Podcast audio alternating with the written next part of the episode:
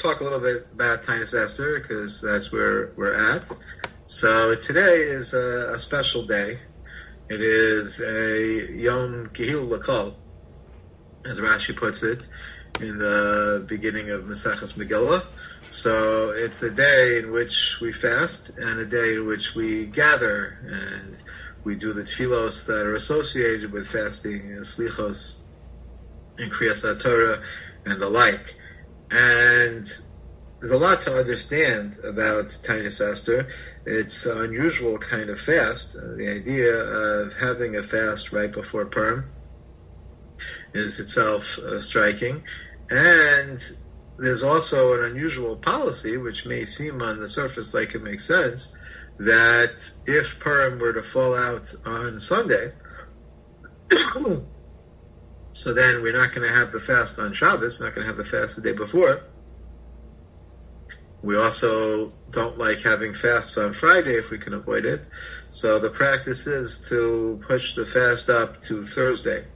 And that's unusual because what happens more often is Tisha B'Av, Shabbos Batamas, they often fall out on Shabbos, and the practice is to push those up to Sunday.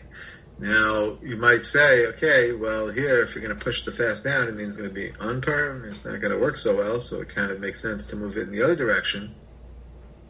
But on the surface, that is at odds with a rule the Gemara has that akdume paranusa lo mikdaminon, that we don't push purim up. We don't push purim, purim, but paranusa. We don't push up that which is negative that which is connected with disaster and the like. So therefore, since we assume that the fast days are days of negativity, so if we have to move them, we'd rather move them down and not move them up. So when it comes to Shabbos Batamas, to Shabbat, we move them to Sunday.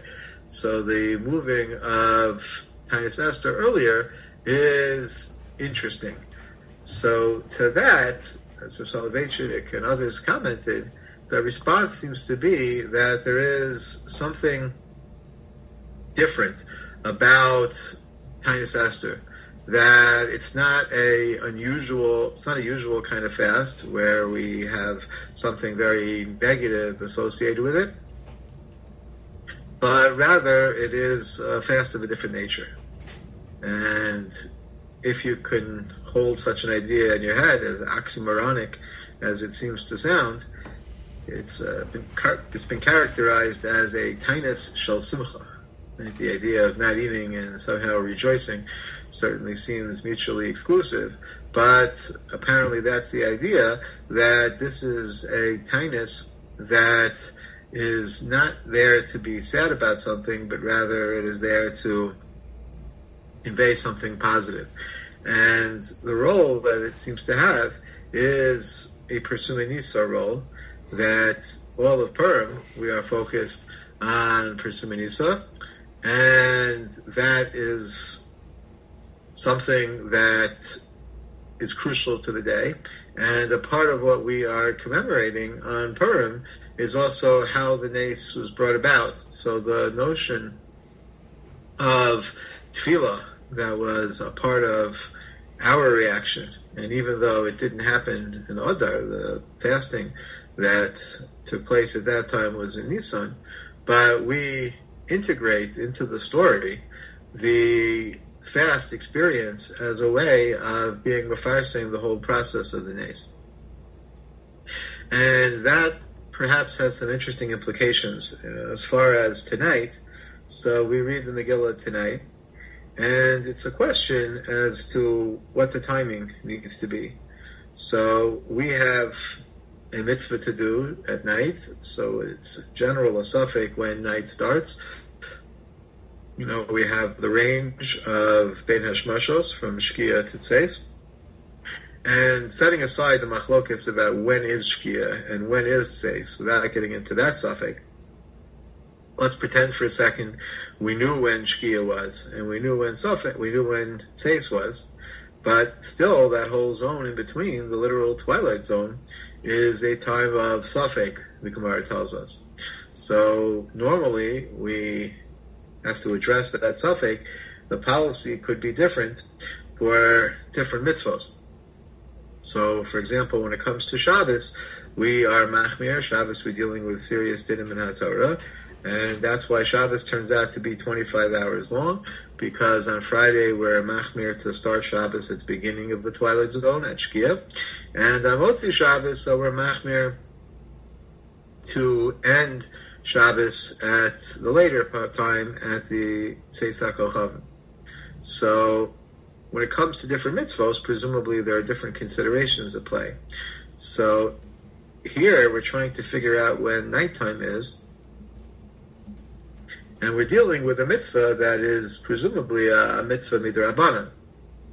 And that should have allowed us to be makel to start at Shkia, which is significant, as we'll discuss, because also we assume, and we'll discuss why this is, we assume that we finish the fast after Kriyas Megillah, so being able to read the Megillah earlier is a significant help.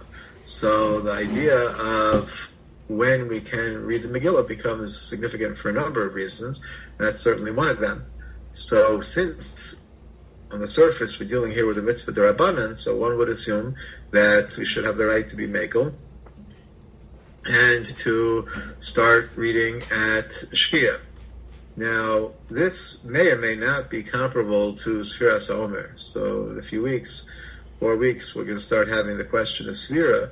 So, Sfira touches on these issues also. So, it's a machlokas rishonim whether Sfiras Omer nowadays is Daraisa or Darabanan.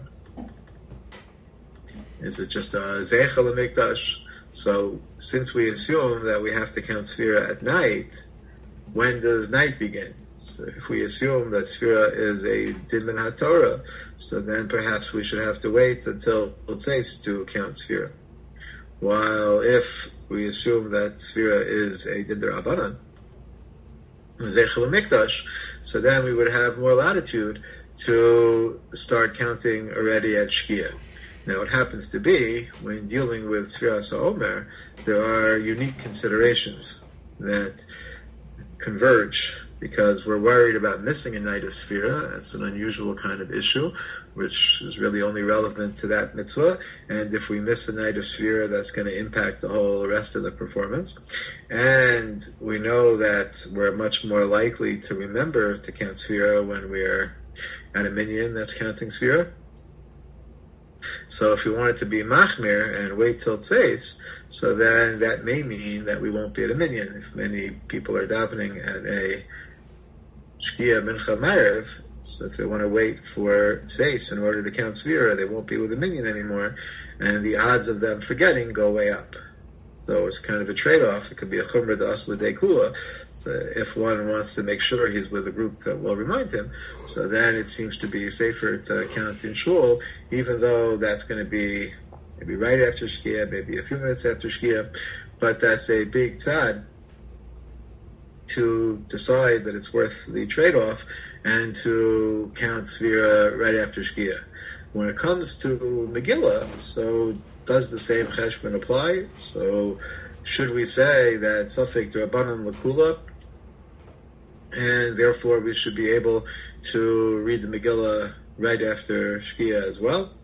So here there was a major machlokas, and what we'll see is perhaps surprising is that most of the Achronim were machmir on this. In fact, the Mishnah Berurah quotes the Chayei Adam and the Pri Chadash or machmir even b'diavad, that if one were to read the Megillah tonight after Shkia, before Tzeis, during Bein Hashmashos, that they would have to read again later.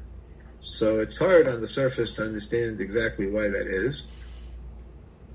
That on the one hand, so we could say, even if we assume something Safik Rabbanan Lakula, but maybe we should not be nichnas into a safek l'charchila. So maybe it's still proper to wait for tzeis even if there otherwise could have been a logic of safek l'kula. and one could argue that it's different than Sfiras Omer. Could argue that Sfiras Omer could have been more machmir, because even if Sfiras Omer is drabanan, but it's clearly ikaro min Torah. It's clearly a mitzvah that is described by the Torah. We're only assuming that in the absence of Hakravas Omer, so we don't have the full circumstances to be obligated min Torah, and we do it as a zeichel mikdash. But it starts as a mitzvah min Torah, so sometimes that's a reason to be more machmir. But like we said, there's also a reason to be more makel that there is a risk in waiting when it comes to Sphira. You may come to lose the whole mitzvah. So maybe that's not worth it. But maybe when it comes to Megillah, so we don't have the same risk, perhaps. We don't necessarily have the reason to start earlier. So even if Safek Lukula is true, but we wouldn't want to necessarily get into that L'chachila. Although it seems like the Chayyim is saying more than that. He's saying that even B'di'evet, we wouldn't uh, rely on that. This was especially more relevant in the beginning of the COVID years, which started around Purim time and relevant also the next Purim. So sometimes the scenario was that shuls and communities were doing things in shifts. They didn't want to have large crowds in the shul at once, so they were doing many more minyanim with fewer people. So that becomes especially challenging when you have a mitzvah b'tzibur that is narrowly in a certain time frame and, that doesn't have so much wiggle room. So the question was discussed there also: Is it kedai to be more makel and to say that we could start reading the Megillah even during the earlier time because there is a need to create more reading, so it's not necessarily a lechatchila situation. So that could be, that was a discussion at the time. But one reason why one might be more machmir when it comes to Megillah is the assumption that maybe it should be treated like a din Torah. So why is that? So even though Kriyas Megillah is not Torah, it's a man-made mitzvah, but it is related to us in the pasuk, in the pasuk in Megillah Esther, and that puts it in a category known as Divrei Kabbalah, which has nothing to do with mysticism, but that which is conveyed to us through tradition and is recorded in Psukim, the Gemara calls that Divrei Kabbalah, even if it's man-made. So if it's in the Torah, so it's a Diminat Torah, but if it's in Nach, if it's in Psukim, even if it is something that was innovated by human beings, but was conveyed to us through the Nevi'im, so then that's called Divrei Kabbalah.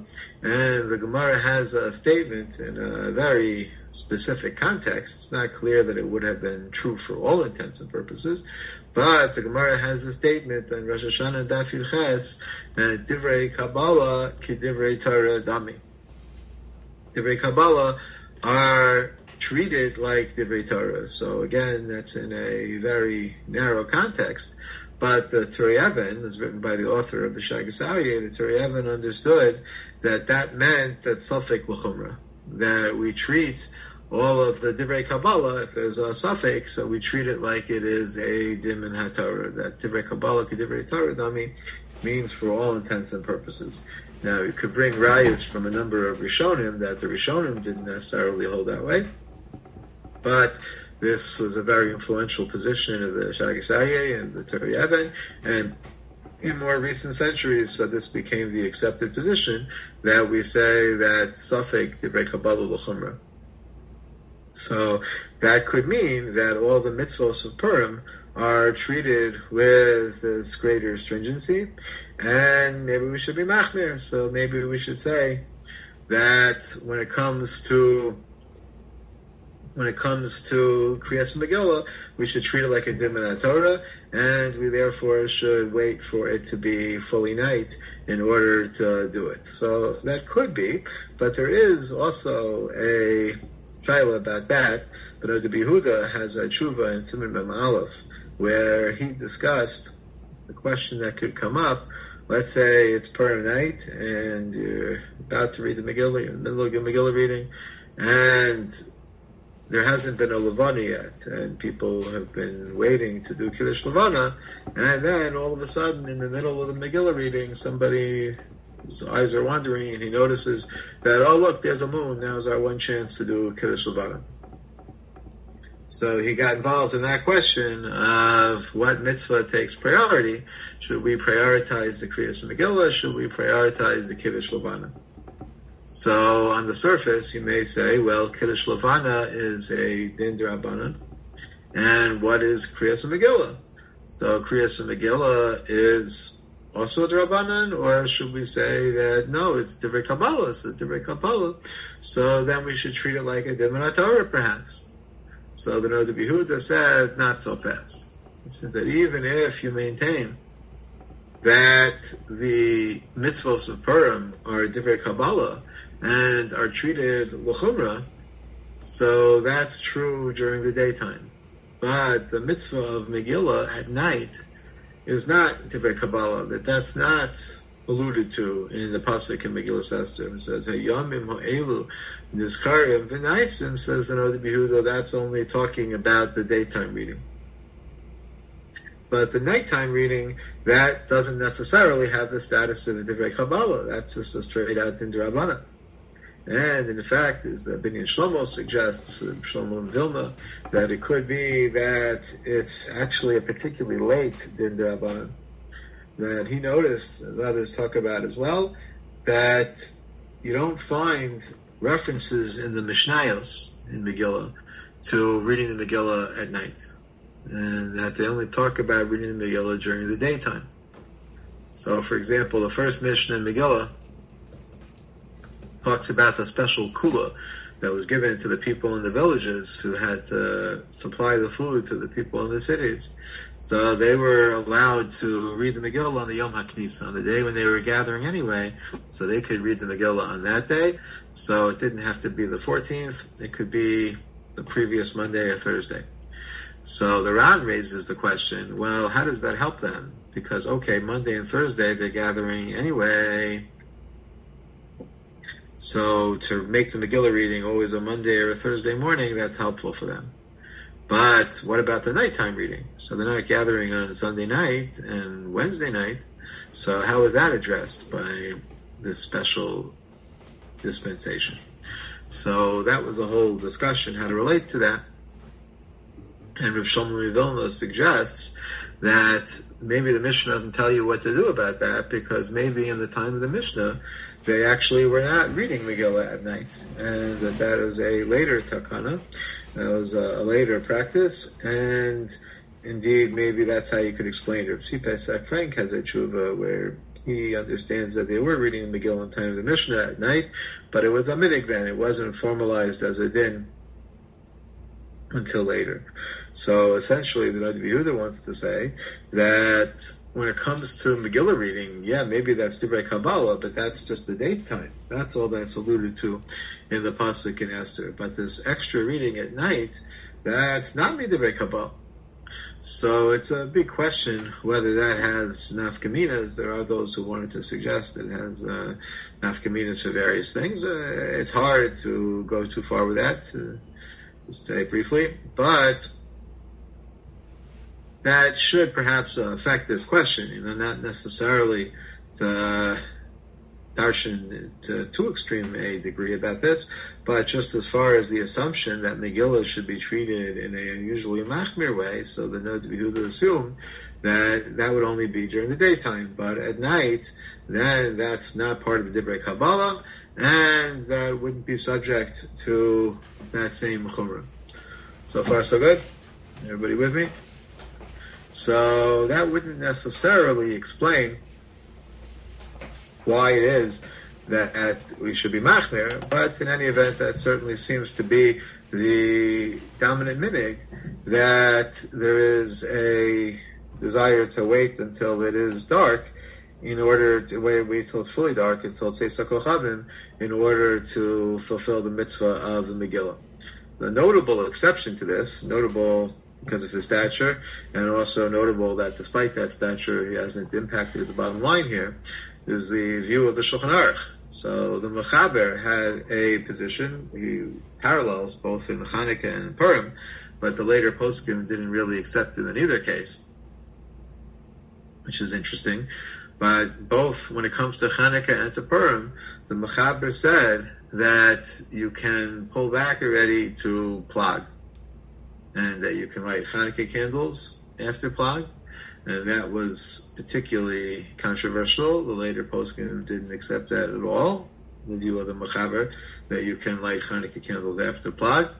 And when it comes to Megillah reading, so the Machaber says also that could be done after Plag. So here we see that there's a pretty extreme disagreement that the Chayei is saying that even after Shkia, if it's before it says, you're not going to be Yotze even B'diavad. And the Shulchan Aruch was maintaining that you could even start earlier. You could even read the Megillah after Plag. But the interesting thing is, so the context of how he was discussing that. So what was his assumption as a motivation? Why would you want to read the Megillah earlier? So he discusses there somebody who is feeling very weak, somebody who feels like he can't handle the fast anymore and he just has to eat.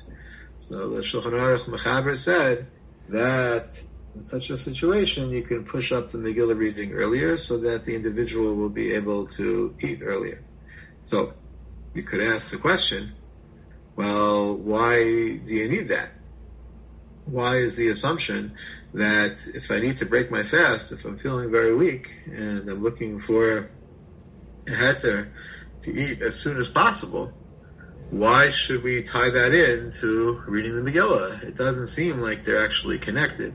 That the Megillah wouldn't be on the surface the, the Havdalah of Tanis Esther.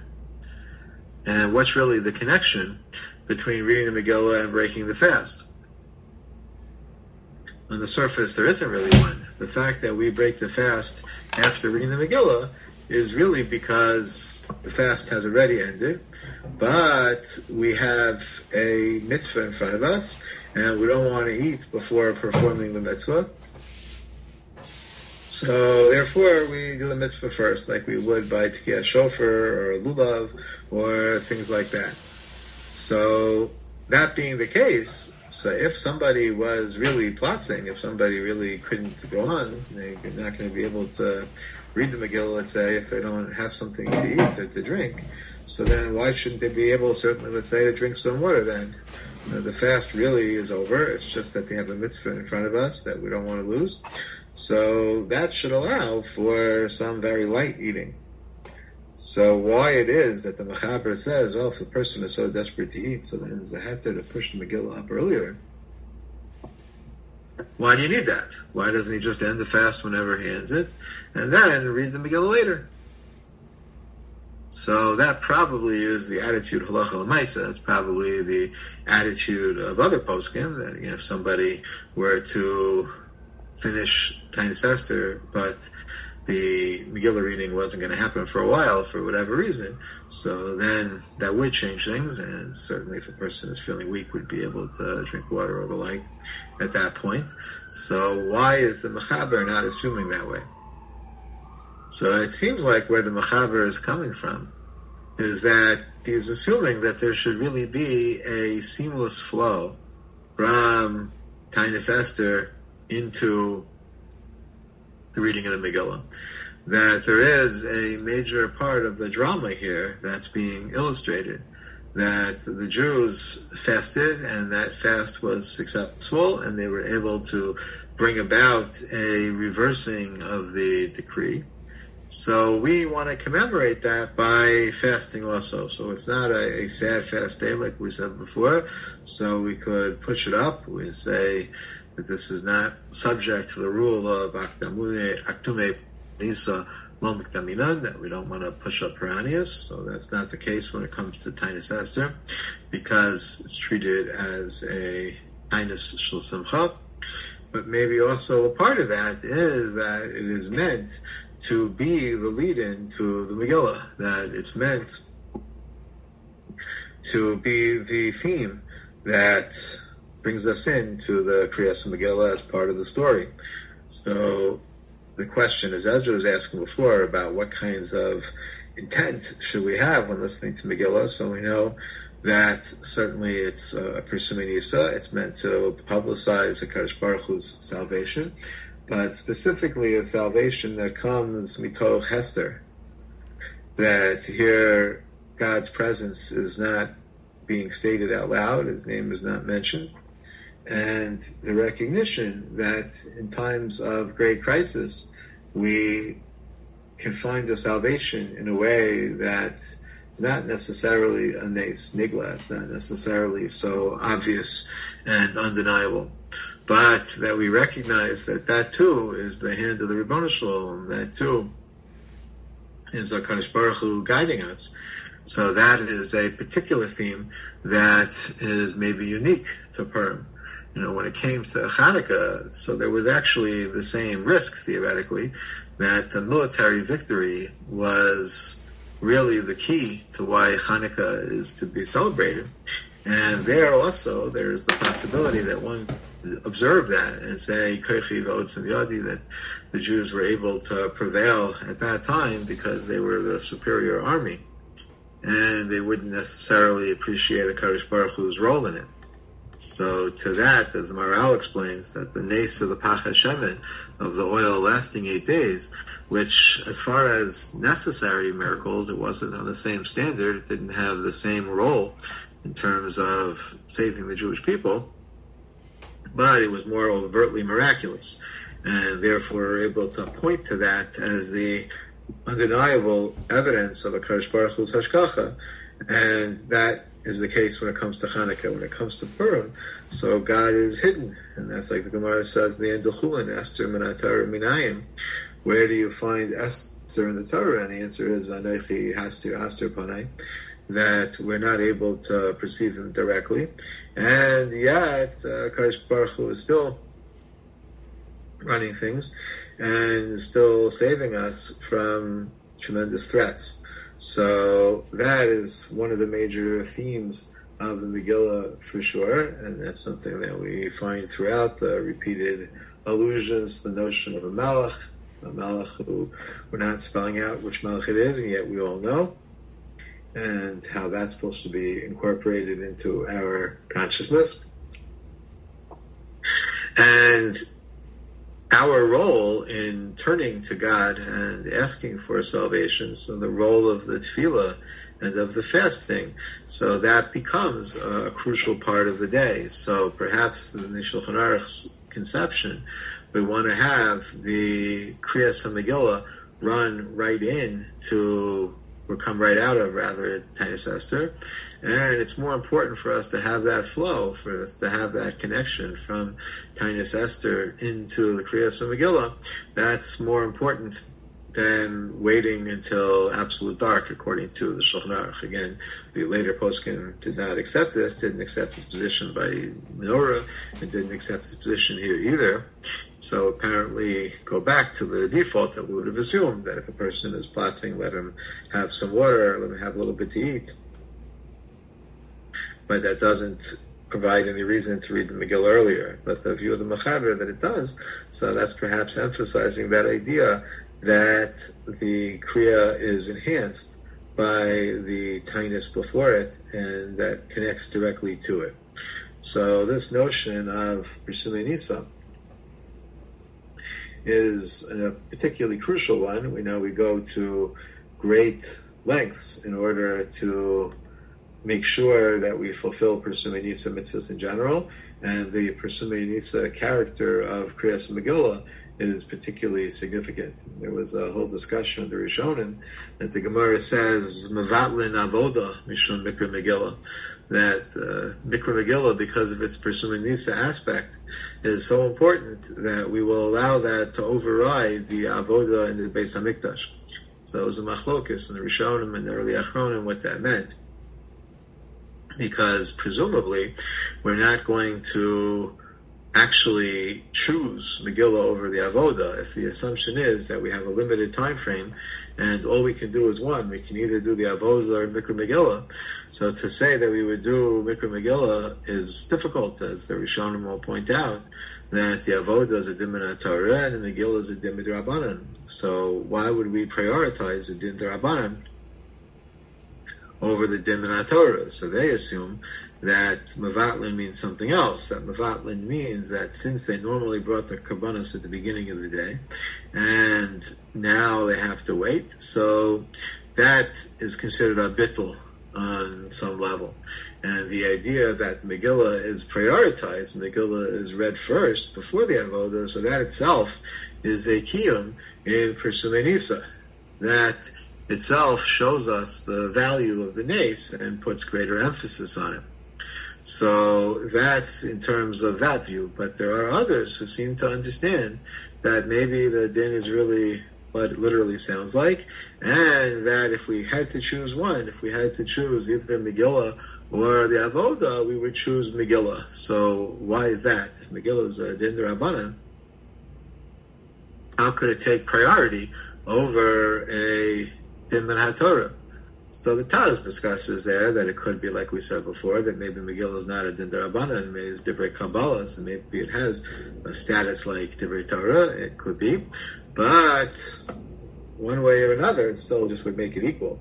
So the idea that we should actually be doche the avoda for Mikra Megillah, which is a minority view here, but that's very striking.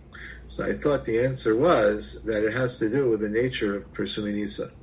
Now we find that Pirsumei Nisa has a tremendous chumrah to it, and we really go out of our way to make sure that we can fulfill Pirsumei Nisa without any excuses. So, for example, when it comes to Hilchos Chanukah, even though normally when it comes to mitzvahs in general, if you can't afford a mitzvah, even a mitzvah in Torah, it's going to cost you more than a fifth of your money. So we assume that you are exempt, you're patur. And yet, when it comes to Chanukah candles, so the Rambam and the Shulchan Aruch say that mitzvahs Chanukah chavivah hi ad me'od, that we have to go to great lengths to make sure we fulfill the mitzvah of lighting Chanukah candles, v'afilu uh, and even if you can't afford it, you have to sell your clothes, you have to go knocking on doors, you have to whatever it takes in order to be able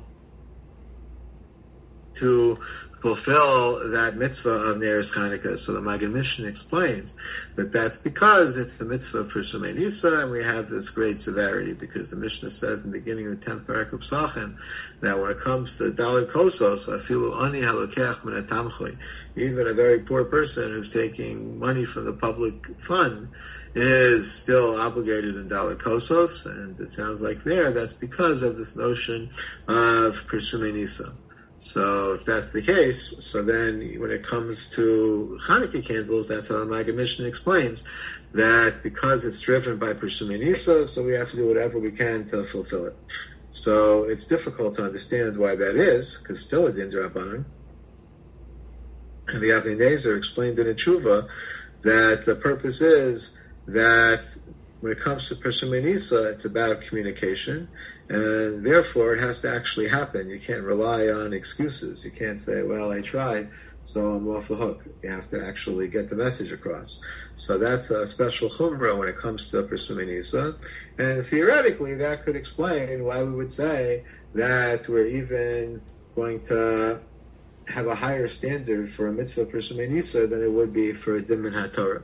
So that explanation, what that means is that Pirsumei Nisa is not necessarily more chomer than other things, but it means that it's more urgent, essentially, that it has to happen urgently because it cannot be accomplished without it. When it comes to another mitzvah, it comes to tefillin or sukkah. So we might say, oh, onus rachmana patre, a person can't be held responsible for that which he can't do. But when it comes to these mitzvahs of Pirsumei Nisa, apparently it's a big priority. You have to make sure that it actually happens. So if that's the case, so that could also explain the position when it comes to Megillah. So why should we say that there's any view at all that says if we have to choose between the Avoda and Mikra Megillah, we would choose Mikra Megillah. Avoda is min HaTorah and Mikra Megillah is Darabanan. So it seems like based on this Yisod that it's not necessarily about relative severity the idea that we might prioritize one thing over the other, it's not only because that thing is more chomer than the other. Sometimes that's the reason, but sometimes we prioritize something because of urgency, because it needs to happen absolutely and can't rely on any other avenues. So therefore, the more something is in that category, the more something is urgent, the more it's going to be prioritized. So that could explain why even the avoda would step aside for the Megillah because not to say Megillah is more important, but it is more urgent in that sense because the Pirsumei Nisa has to actually take place and you can't rely on any excuses. So when it comes to Pirsumei Nisa, this is a huge idea. And that has tremendous relevance to us. So the notion of Pirsumei Nisa as it relates to Purim is certainly a key theme, and we find that that's driving a lot of the Chumrah of Megillah. So when it comes to what Pirsumei Nisa is about and why we're so machmer about it, so we just mentioned the Avnei Nezer as one approach, and Rav Soloveitchik had an additional approach, and Rav Soloveitchik explained that the idea of Pirsumei Nisa is that Pirsumei Nisa is a type of tefillah. It's a type of prayer that we're basically saying that Hakadosh Baruch Hu, you've provided us with miracles in the past, and we'd like more miracles. We want more things that are going to happen to rescue us and to save us. So the appreciation that's conveyed through the Pirsumei Nisa is itself a type of tefillah. So Rav Soloveitchik explained that that's pshat on the Rambam. The Rambam says you have to go begging, you have to do whatever it takes in order to fulfill this din that that reflects the fact that Pirsumei Nisa is a tefillah for more nisim. So it's a little bit incongruous that here we're asking a Kadosh Baruch Hu to go outside of his budget, so to speak. That normally he runs the world al piderach and we're saying now he should take a step out of that and do something miraculous. So it's a little incongruous for us to say, yes, we're looking for miracles, and to make that point, we have allotted exactly 19.9% of our funds, not one second more, not one cent more. So it, it seems like if we're looking to ask God to go above and beyond, we have to also go above and beyond. So that reflects the fact that our Yisa is a tefillah, is a way of trying to communicate with God and saying that we recognize how far we've gotten because He's watching over us and that we want him to continue to do that. And we want to make that message as clearly as possible that he should continue providing us with these nisim and keeping us safe and keeping the Torah safe. So if that's one of the themes of Megillah, and that that is emphasized through having Tainus Esther beforehand, so that's something we should really be thinking about today that we know that Klal Yisrael has had a very, very difficult few weeks, months, and the tsaras and the attacks on the Jewish people have been devastating and heartbreaking. And perhaps if the notion of Pirsumei Nisa is that we are looking to get more miracles, so then our focus becomes also trying to get a Pirsumei Nisa that is going to fully accomplish that. And especially this added component that if we say that Tainus Esther flows into the Kriyas Megillah in order to emphasize its own message and to say that the miracle happened also because we turned to a Kadosh Baruch Hu and we did everything we could to fix our own mistakes and to express tshuva and to convert that into the form of a tefillah and to do everything we can to turn our direction towards the Kadosh Baruch Hu in as ready a state as we're able to be.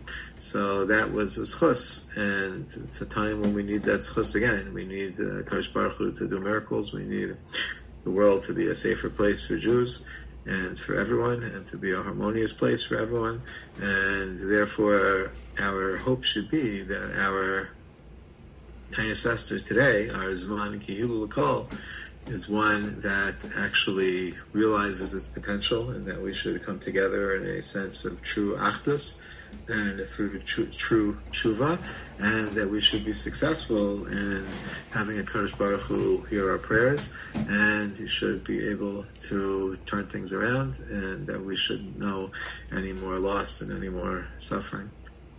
So we should be zochet to have a truly freilichen Purim and a Purim that is successful in all of its goals of Pirsumei Nisa and in its victory over the forces of Amalek, the forces of terrorism, the forces that seek to eliminate the Jewish people.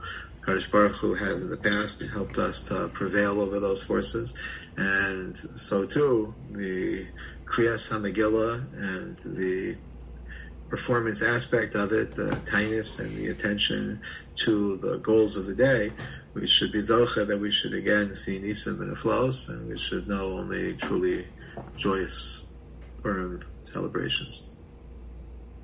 Okay, so I guess that end.